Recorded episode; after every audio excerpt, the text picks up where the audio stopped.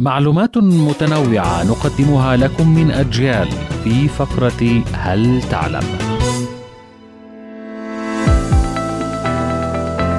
الكتاب الأكثر شهرة وأخطر كتب التاريخ لا يستغني عنه السياسيون والقادة كتاب الأمير للفيلسوف الإيطالي نيكولا ميكيافيلي ونشر لأول مرة عام 1532 ويعد من أهم الكتب السياسية في التاريخ ويتناول الفنون السياسية والحكم الذاتي.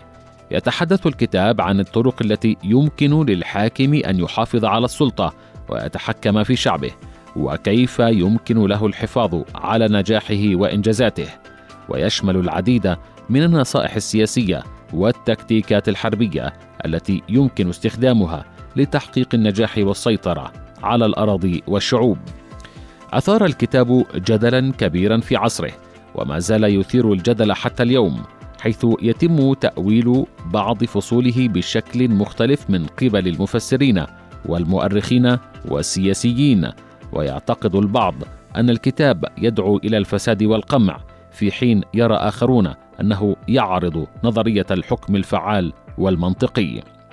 بشكل عام يعد كتاب الأمير عملا مهما في فهم السياسة والحكم ويعتبر مرجعا هاما للعديد من القادة السياسيين والعسكريين ورجال الأعمال في جميع أنحاء العالم.